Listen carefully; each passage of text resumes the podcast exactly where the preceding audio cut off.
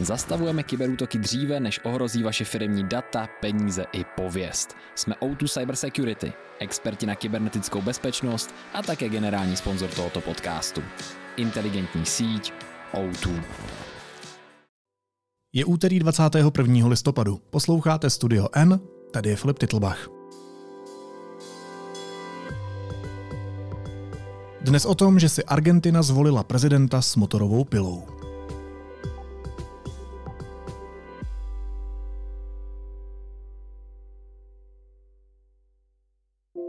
Novým argentinským prezidentem bude krajně pravicový anarchokapitalista Javier Milei. Los cambios que nuestro país necesita son drásticos. No hay lugar para gradualismo, no hay lugar para la tibieza, no hay lugar para medias tintas. Výstřední ekonom, který ve druhém kole voleb zvítězil z 56% hlasů, je zapřísáhlým libertariánem. Slibuje zavést dolar, zrušit centrální banku, spochybňuje klimatickou krizi a nenávidí levičáky. Tipo deporte, afuera. Ministerio de Cultura, afuera. Koho si to osmá největší země světa zvolila do svého čela? A jaká rizika představuje? O tom teď budu mluvit s publicistou Františkem Kalendou. Františku, vítej, ahoj. Ahoj. Jaký slovo se ti vybaví, když se řekne Javier Milei? No, n- bude to znít trošku neprofesionálně, ale blázen. Mě napadlo šílenec, Jo, jo. pak tady mám ještě El Loco, jak se mu přezdívá. Proč šílenec, blázen, El Loco? Co- je, co je to za člověka? Takhle ten důvod té přezdívky El Loco, která pochází někdy z jeho dětských a, a adolescentních let, eh, souvisí s jeho velkými výbuchy hněvu Mhm. a takovými jako různými velmi prudkými změnami nálad. Ale ten důvod, proč mě se vybaví blázen šílenec, je to, že jsem měl tu smůlu, že jsem eh, viděl poměrně hodně jeho televizních vystoupení, ať už v kampani, nebo ještě jsem se koukal i na to, co dělal na těch televizních obrazovkách předtím. A to jsou opravdu takové spontánní výbuchy eh, nadávek, urážek, eh, nenávisti, výhružek násilím občas taky, a nebo naopak eh, divokého bujarého zpěvu. No le aflojan al gato, entonces la crisis vendrá. ¡Viva la libertad, carajo! Takže to je člověk, který evidentně eh, má nějaký hodně silný temperament a ku podivu eh, někdo s takovým temperamentem byl teď tedy zvolen. A vybaví se ti třeba nějaký konkrétní epizody nebo nějaký konkrétní scény z té jeho kampaně? Eh, Jo, samozřejmě, on hodně mává tou motorovou pilou. Což teda není jen tak, musím nut- nutno poznamenat, protože on má takzvaný plán motorové pily, kterým chce jako seřezat eh, ministerstva, chce jich zrušit tuším 10 z 18 a chce seškrtat asi 15% všech eh, státních výdajů, hlavně tedy výdajů na úředníky a platy státních zaměstnanců. Takže s tou byl hodně často a je, je z toho celá řada fotek. Eh, Hodně mě bavilo, když zpíval v takovém superhrdinském kostýmu. On má totiž eh, superhrdinské alter ego, eh, které zachrání Argentinu. A potom, a potom eh, právě jsou časté ty momenty, kdy třeba 20 minut spontánně nadává všem okolo, hlavně, hlavně tedy levičákům a jak on říká komunistům. Jako vulgárně? A vulgárně, televizi? velmi extrémně vulgárně. Prostě jakýmkoliv uh, vulgárním slovem, který si uh, dovedeš vybavit, akorát uh, musím říct, že v té španělštině to prostě zní, to má své kouzlo, že chápu. je to prostě jako, je, je to fascinující slyšet takové množství nadávek španělských jako v jedné větě třeba, nebo v jednom souvětí, to se mi asi ještě nikdy nepoštěstilo. Ese es el punto. Es decir, vos al zurdo no le podés dar un milímetro, porque le das un milímetro y lo toma para destrozarte. Es decir, usa, digamos, o sea, vos no podés negociar con el zurdo. No se negocia. No se negocia con esa mierda, no se negocia porque A proč si a- Argentinci zvolili blázna v superhrdinském kostýmu s motorovou pilou, který všem nadává a který zpívá a hlasitě se směje a je, jako co to, proč? Eh, Asi proto, že jsou zoufalí a protože se v posledních eh, mnoha letech, vlastně řekněme více než v posledních 20 letech, eh, přesouvají z jedné krize do druhé, protože už se zase potýkají s obrovskou inflací. Jestliže před čtyřmi lety, kdy přebíral vládu současný argentinský prezident, tak byla inflace v obrovské výši více než 50%, tak dnes po snaze jeho vlády se blíží dvěma stům procentům, mm-hmm. takže vlastně těch 50% byla ještě nízká inflace. Neustále roste, a to už tak posledních deset let, eh, počet lidí, který, kteří překročili hranici chudoby, roste počet lidí v extrémní chudobě, obecně se snižuje kupní síla a to zoufalství těch Argentinců si myslím, že už eh, dosáhlo takové úrovně, že prostě chtěli někoho, kdo reprezentuje opravdu radikální změnu a byli ochotni sáhnout dokonce i po někom, jako je Javier Milei. On říkal v té kampani osekat ministerstva, zavést dolar, zrušit centrální banku. Tímhle přesvědčil to obyvatelstvo? To jsou takové ty jako normálnější návrhy, které on měl. Takže asi ano. Já si myslím, že vlastně v té ekonomické sféře si Argentinci říkali, zvláště potom, že měli zkušenost toho, že v posledních 20 letech v drtivé většině vládla levice, s výjimkou tedy čtyřletého období ex-prezidenta Mauricia Macriho, eh, tak eh, si zkusili teda tu snahu vyřešit hospodářskou krizi a nějaké systémové problémy Argentiny tím, těmi levicovými recepty.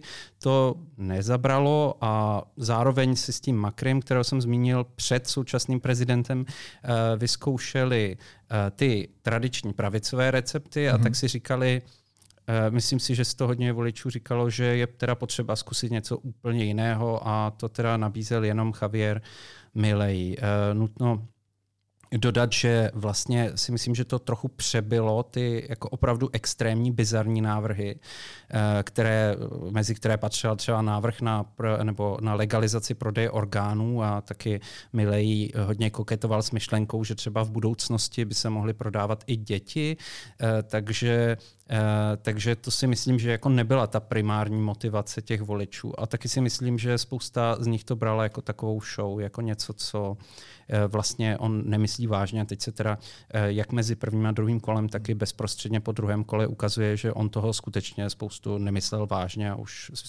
celou řadu těch věcí, které říkal, eh, začíná zase spochybňovat.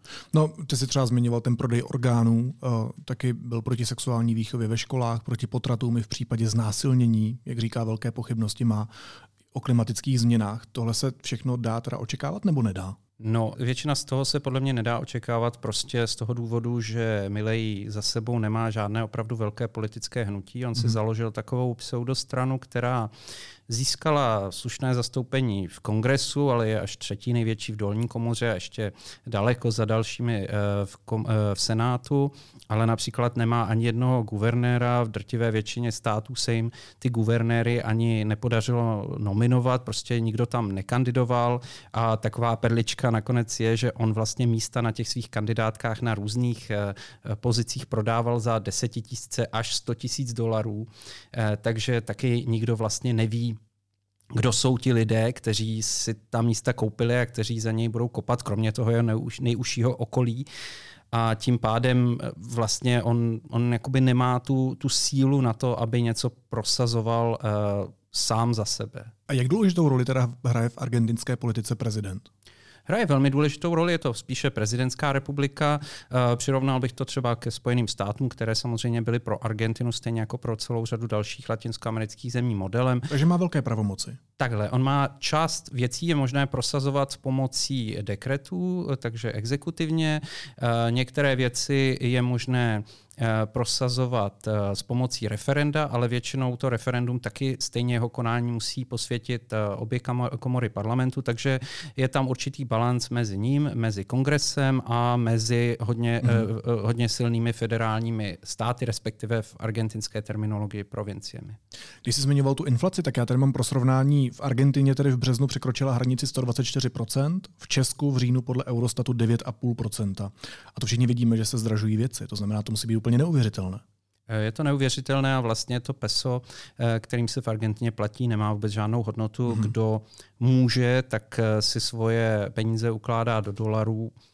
Je to určitými vlastně jakoby systémovými způsoby stíženo, jsou tam nějaké poplatky za, za převody měn a tak dále. Ten stát se snažil dlouho uh, regulovat tu možnost měnit ty měny, ale kdo může, tak se toho pesa zbavuje a samozřejmě kdo může, tak pracuje nebo má příjem někde ze zahraničí, protože váš plat v pesu nemá prostě brzy žádnou hodnotu, i když nutno říct, že ta levicová vláda vlastně stejně, téměř stejně prudce zvyšovala i třeba platy státních zaměstnanců, takže se to do jisté míry nějakým způsobem u některých lidí, kteří nepracují v soukromé sféře, vykrylo. A Argentinci už jsou na tohle zvyklí, to peso bylo nestabilní desítky let a pamatuju si, když jsem byl v Argentíně před prezidentskými volbami, eh, ve kterých zvítězil Mauricio Macri, takže ten, před, eh, ten prezident před tím současným prezidentem, eh, tak v tu dobu dokonce ještě bylo peso vlastně pevně svázáno oficiálním měnovým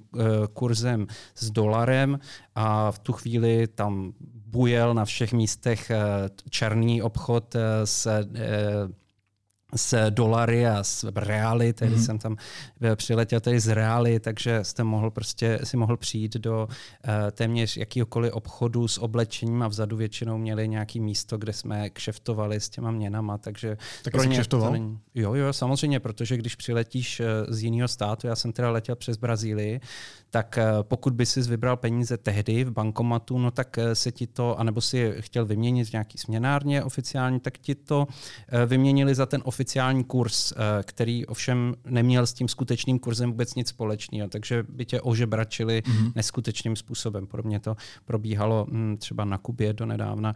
A eh, takže člověk, který, eh, kterému nějak záleželo na, tom, na těch jeho penězích, tak neměl jinou možnost, než vyměnit ty svoje reály za, za, za pesa černě. Dobře. Černo. Zpátky teda k novému argentinskému prezidentovi. Javier Milei je uh, hrdý libertarián. Možná bychom si mohli vysvětlit, co ten pojem znamená vlastně. Eh, předpokládám, že v jeho eh, interpretaci ten pojem, nebo tak, jak on o tom mluví, je eh, ten, že stát má mít co nejmenší roli, v podstatě nemá vůbec zasahovat do života člověka. Ten život člověka by měl být regulován trhem, byla, měla by být maximální práva jednotlivce ve všech sférách a stát by měl zajišťovat při nejlepším takové ty úplně nejzákladnější služby, ale původně tvrdil třeba, že by se neměl starat ani o školství nebo zdravotnictví, takže jeho ideální stát je takový stát, který někde na světě, možná s výjimkou třeba Somálska, neexistuje. Mm-hmm. A e, tak takhle on si to představuje. Je teda ovšem trošku bizarní pro mě a pro spoustu dalších lidí, že takovýhle libertarián, který chce to právo jednotlivce dostat až do takové, eh, do takové míry, že by si člověk sám mohl prodávat svoje orgány a možná teda prodávat svoje děti, takže zároveň strašně bojuje proti potratům a proti tomu, aby mohla žena rozhodovat o právu eh, nebo o vlastním těle. Tak eh, tady je jistý rozpor, ale... Takže co je teda ve skutečnosti? Jak by to označil? Já bych ho neoznačil nijak, protože on je prostě populista. On je, uh, on je člověk, který jistě má nějaké ekonomické vzdělání, asi má nějaký základní rámec představ o tom, jak by měla hlavně ekonomika vypadat, uh, spíš možná než společnost, ale hmm. zároveň je připraven uh, tyhle věci zcela radikálně změnit ve chvíli, kdy mu to přinese nějaký prospěch. Takže já si myslím, že on je dokonalým zosobněním uh, populisty v tom, že je schopen ze dne na den zcela změnit svůj názor na, na většinu věcí. Ostatně on si třeba velmi rozumí s Donaldem Trumpem nebo s Jairem Bolsonárem v Brazílii, přestože jejich názory na ekonomiku jsou diametrálně odlišné, protekcionistické, velmi, velmi žádají jakoby velmi velkou roli státu a tak dále. To rozhodně není něco, s čím by Milej měl souhlasit, ale zároveň je nesmírně podporuje, takže já v tom vidím prostě čistý oportunismus a e, ne, nehledal bych tam nějakou opravdu sourodou sérii myšlenek nebo ideí. On, on říká někdy, že je libertarián, někdy říká, že je anarchokapitalista, někdy říká, že je klasický liberál, jednou obdivuje Margaret Thatcher, Thatcherovou, čímž si tedy naštval část Argentinců kvůli Falklandské válce nebo válce o Malvíny, jak chcete. Ale jak říkám, pro mě je populista. Hmm taková prázdná schránka, do které se vejde eh, všechno možné podle toho, co má zrovna pocit, že chtějí Argentinci slyšet. Mimochodem, další příklad tohle je, že se na něj teď novináři vyhrabali před volbami, že on teď chce teda zavést dolar jako státní měnu a zrušit, eh, zrušit to argentinské peso. Tak na něj vyhrabali, že ještě před pár lety byl tvrdě proti zavedení dolaru jako státní měny. Takže to ani nějak nesouvisí s tou jeho ekonomickou jasně, erudicí. Jasně. Prostě se to mění podle Co chce říká. Hmm. No a kdyby si postavil ty tři jména, který se zmiňoval vedle sebe, to znamená Milej, Bolsonaro, Trump, tak co mají společného, kromě toho, že jsou všichni tři populisté? mají společného, to takhle, Trump a Milley mají společnou jednu věc, která je podle mě hodně důležitá a to je ten jejich původ vlastně v zábavě a v showbiznesu. Oni se, uh, oni se vyprofilovali na televizních obrazovkách, vyzkoušeli si, že tím, že budou říkat hodně kontroverzní věci nebo že budou hodně křičet, hodně nadávat, takže si tím získají velkou pozornost, že budou víc zvát do některých typů médií, že se o nich bude psát na sociálních sítích a tohle know-how vlastně teď praktikují Eh, v politice velice úspěšně. Eh, co mají společné s Bolsonárem eh, a s Trumpem je pak právě ta, jak bych řekl, efemérnost, ta, ta schopnost měnit dramaticky názory, ta nějaká absolutní neukotvenost a myslím si, že i velká osobní ambice a síla toho ega, které z nich úplně sálá, že oni chtějí tedy především být vidět, představují nebo prezentují sami sebe jako skutečně nějaké superhrdiny. Mimochodem, jak jsem říkal, že Milej vystupuje v superhrdinském kostýmu, Bolsonara takhle před volbami zcela běžně ukazovali na sociálních sítích v různých fotomontážích jako jakéhosi kapitána Brazílie, superhrdinu. No a s Trumpem to bývá, eh, to bývá trochu podobné. Takže eh, si myslím, že tohle je spojuje a eh, proto se k sobě takhle navzájem hlásí, že cítí, že jsou si nějakým způsobem hlavně osobnostně podobní a používají trošku podobné metody. Ty metody provokace, metody vlastně jakoby extrémních návrhů, urážení oponentů, vlastně mají silnou mediální zručnost v tomhle smyslu. Proto pro ta média toho 21. století. Promiň, já abych to dokázal představit, jak vypadá ten superhrdinský oblek, co má Milý? Eh, no ten takový černý se žlutými pruhy, má takovou masku na obličeji a, a drží takové nějaké, takovou nějakou velkou hůl. Teď jsem, si nejsem úplně jistý, co to má symbolizovat, to, to čím on mává, ale uh, je to jeho taková, taková zbraň superhrdinská. Jo, on, už to vidím. On tvrdí, že chce vlastně jako ten superhrdina zatočit s inflací a třeba zpívá píseň o inflaci uh, nebo o argentinské ekonomice a tak. No co to je za příběh? Je to příběh o tom, jak lidi dokážou volit, když žijou v bídě a před sebou na obzoru prostě nemají dobré vyhlídky? Já myslím si, že jsou to dva příběhy. Příběh číslo jedna je právě tenhle, jak eh, hluboko může nějaká politická scéna eh, země klesnout ve chvíli, kdy eh, jsou obyvatelé ochotni volit kohokoliv, jenom aby byl jiný než ti, které, které, volil, které volili předtím. Tady jsme viděli podobnou změnu s Andrejem Babišem a to ta míra zoufalství eh, nebyla vůbec srovnatelná s tím, co zažívají Argentinci, kteří skutečně ze dne na den můžou přijít o všechny svoje úspory, nevědí, co je, co bude stát, nemůžou nemůžou normálně fungovat a hlavně je to permanentní nestabilita, nejistota, kterou, kterou zažívají. I, I vlastně taková frustrace z toho, že Argentina patřívala mezi ty nejúspěšnější státy v Latinské Americe na světě jednu dobu dokonce a teď eh, se neustále babrá z jedné krize do druhé. No a ten druhý příběh je, se obávám, příběh vlastně politiky 21. století, která se velmi blíží tomu showbiznisu, kdy se z politického souboje, a to zvláště v těchto prezidentských společenských systémech, kde proti sobě stojí různé osobnosti, proměňuje z Eh, ze souboje myšlenek, návrhů, konkrétního programu v souboj, eh, souboj toho, kdo dokáže víc křičet. Souboj kdo, emocí. Souboj emocí, přesně hmm. tak, ale souboje i nápadů toho, jak na sebe upozornit, zaujmout a v tomhle souboji lidé jako Milej triumfují, protože jsou vidět, jsou neustále se o nich mluví, ať už negativně nebo pozitivně a lidé, kteří proti němu kandidovali, vidět nejsou, protože se snaží působit uh, normálně, protože říkají třeba nějaké konkrétní návrhy a to už vám nikdo neretvítne, to už jako hmm. nikdo dostatečně ne... Nuda. Ne, ne, jasně, je to nuda, přesně tak. Proti Milijovi mimochodem stál ministr hospodářství Massa. Co by znamenalo jeho zvolení do čela Argentíny? S největší pravděpodobností pokračování toho samého, eh, co Argentina zažívala při nejmenším v posledních čtyřech letech, ale jak jsem říkal, eh, v podstatě v posledních 20 eh, letech s tou krátkou přestávkou. Masa tedy tvrdil, že by tu Argentinu trochu liberalizoval, že by uskutečnil nějaké protržní reformy, že by jí více otevřel investorům, trošku zjednodušil ten šíleně extrémně složitý daňový systém, ale zároveň nutno říct, že těsně před volbami začal masivně rozdávat, mm-hmm. v, eh, velkolepě zvyšovat důchody, velkolepě zvyšovat sociální dávky. Ve chvíli, kdy Argentina už je několik let na samém pokraji krachu, eh, tak eh, šíleně zvýšil deficit státního rozpočtu právě proto, aby zvítězil, takže ukázal, že i on je populistou, akorát z druhé strany politického spektra a přestože dokáže na rozdíl od Mileje vystupovat civilizovaně, má v dlouhou politickou zkušenost, není to, není to komik, není to, není to clown, ale i přesto je to vlastně brutální politický pragmatik, kterému nevadí, že by, uh, že by pro vítězství třeba tu Argentinu potopil ještě o něco níže.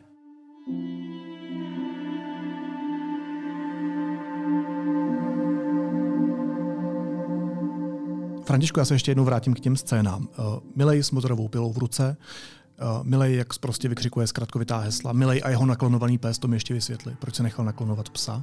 Uh, Takhle, on si nechal naklonovat psa, který mu zemřel, kterého miloval, kterého e, pojmenoval Conan a se kterým tedy údajně pořád ještě komunikuje prostřednictvím média, takže tam ten vztah s tím jeho psem byl opravdu velmi intenzivní.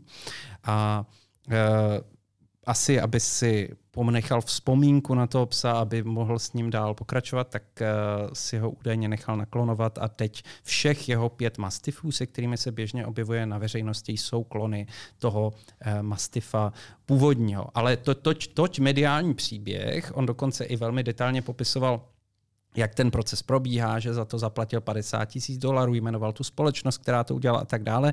Ale i osobně si nejsem úplně stoprocentně jistý, jestli je to pravda, mm-hmm. protože to jako je, je hodně těžké u eh, Javiera Mileje rozlišit od sebe pravdu a pečlivě konstruovanou fikci, takže je docela možné, že jsou to úplně obyčejní mastifové aha, a aha. Že, je to, že je to jenom jako jedna z mnoha dalších věcí, které on říká, aby se toho chytla média, psali se o tom články a tak dále. No a dobře, tak když se bavíme o tom bizáru, tak on je teda sice bizarní postavička, ale bizarní postavička, která teď stojí v čele 45 milionové země, tak nakolik bychom ho měli brát vážně? Tak, jako jak reálná rizika tenhle člověk vlastně představuje pro svět? Pro svět nepředstavuje asi žádná rizika. Takhle asi, eh, kdyby argentinská ekonomika šla ještě víc do háje, což se dá očekávat, tak to ohrožuje její bezprostřední sousedy, Brazílii, Uruguay, mm-hmm. Chile do jisté míry o něco méně kteří jsou významnými argentinskými obchodními partnery. Nedá se předpokládat, že by Milej vyhlašoval někomu válku nebo že by jako působil nějakým výrazným způsobem na světové scéně. Argentina v tomhle ohledu není výrazným hráčem, vlastně hrála, bych řekl, i hodně pod svojí váhu, protože eh, její režimy teď v minulosti měly docela blízko k Rusku, k Venezuele a k dalším mm-hmm. takovým těm nepříliš pěkným, eh, nepříliš pěkným eh, režimům ve světě, takže se vlastně nikde nějak zvlášť výrazně neangažovala. Eh, myslím si, že pro svět to nebude mít vůbec žádné dopady. Leda, že by třeba z Argentiny odešla obrovské množství lidí kvůli ekonomické krizi, že by se spustila nějaká velká migrační vlna, podobně jako z Venezuely, ale nutno říct, že Argentinci už masově odcházejí teď, zaplavili Španělsko, je jich poměrně hodně i v Brazílii, což je velké ponížení pro Argentince, protože se vždycky považovali za eh, bohatší a úspěšnější než sousední Brazílie, je jich spousta v celé řadě evropských zemí i ve Spojených, ve Spojených státech, takže ten exodus nějaké argentinské inteligence pokračuje dlouho. Tak hmm. myslím si, že vlastně je nebezpečím pro Argentínu, nikoli pro svět. No a když se podíváme na celý ten region, tak eh, v Argentině teď zvítězil radikální pravičák Milei, ve Spojených státech příští rok dost možná vyhraje opět Donald Trump, v Brazílii se o to, zda může znovu kandidovat, soudí Bolsonáru. Um, tak není to v něčem symptomatické, že k moci míří extrémisté? Myslím si, že se to neustále uh, mění. Latinská Amerika vlastně má v posledních 20 letech uh, minimálně problém, nebo možná už řekněme od konce 80. Uh, let problém, že zkouší všechno možné, podobně jako ta Argentina, zkouší ty tradiční pravicové vlády, zkouší pravicové populisty, pravicové extremisty, zkouší levicové populisty, levicové extremisty. A do dneška Eh, se s výjimkou několika úspěšnějších zemí nedokázala vymanit z toho, čemu se říká vlastně eh, prokletí surovin, že jejich ekonomiky většiny těch zemí jsou velmi silně závislé na tom, jestli na světových trzích právě eh, rostou nebo klesají ceny surovin anebo ceny potravin, například v případě Brazílie. No a hm, tohle je to prokletí nedokázal nikdo napříč politickým spektrem prolomit a objevují se tam tedy takové vlny. Eh, například eh, teď v posledních čtyřech letech se mluvilo o tom, že se vrací takzvaná růžová vlna, tedy že eh, po celé Latinské Americe s několika výjimkami vítězili levicoví kandidáti, ať už méně extrémní, umírněnější jako v Brazílii Lula nebo, nebo třeba Borič v Chile nebo více extrémní. Eh, ovšem eh, na druhou stranu eh, teď tuhle vlnu prostě zase zřejmě střídá další pravicová vlna, kterou jsme tady měli asi před osmi lety, pak se zase voliči zklamou, uvědomí si, že se vlastně nic moc nestalo, nezměnilo a zase si budou volit levici.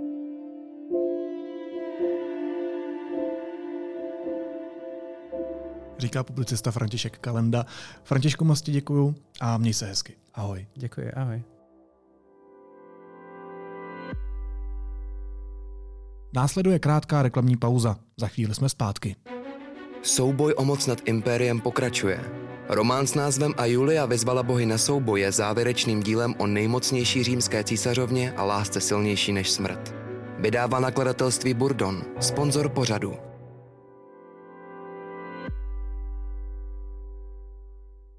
A teď už jsou na řadě zprávy, které by vás dneska neměly minout. Ukrajinská protiofenziva se nevyvíjí tak, jak Ukrajinci sami očekávali, řekl to prezident Petr Pavel. Podpora západu podle něj mimo jiné nebyla dostatečně masivní a rychlá. Zároveň čas strávený přípravou Rusku umožnil velice dobře se na protiofenzivu přichystat. Městský soud v Brně v pondělí přijal kauci milion korun za obviněného podnikatele a bývalého člena regionální rady ODS v Olomouckém kraji Roberta Knoblocha. ČTK to řekla mluvčí soudu Petra Láníčková. Do pásma Gazy bylo z Egypta dopraveno vybavení pro zřízení jordánské polní nemocnice, píše to agentura AP s odvoláním na oznámení jordánského královského dvora. Nemocnice bude podle sdělení disponovat 41 lůžky a bude mít 145 zaměstnanců. Dvouletá dívka zemřela a osm dalších lidí se pohřešuje po nehodě plavidla s migranty poblíž italského ostrova Lampedusa. Informovala o tom dnes agentura ANSA. Italským úřadům se podařilo zachránit 43 pasažérů. A Severní Korea upozornila japonskou pobřežní stráž, že má v úmyslu v období mezi středou a 1. prosincem vyslat na oběžnou dráhu země satelit. KLDR se už letos pokusila vyslat do vesmíru svou první špionážní vojenskou družici. Oba starty však skončily neúspěchem.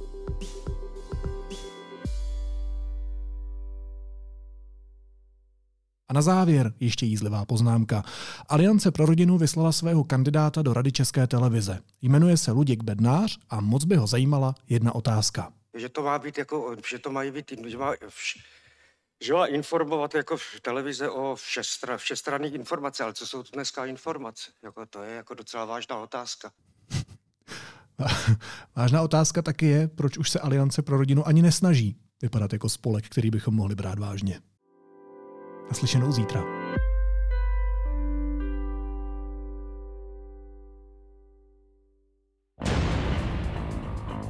Made by Fire. Moravská galerie v Brně. Největší přehlídka českého skla, keramiky a porcelánu představí od 17. listopadu v prostorách Umělecko-průmyslového muzea v Brně umělecká díla z výhně českých pecí od více než 50 progresivních designérů a firem. Více na Made by Fire EU.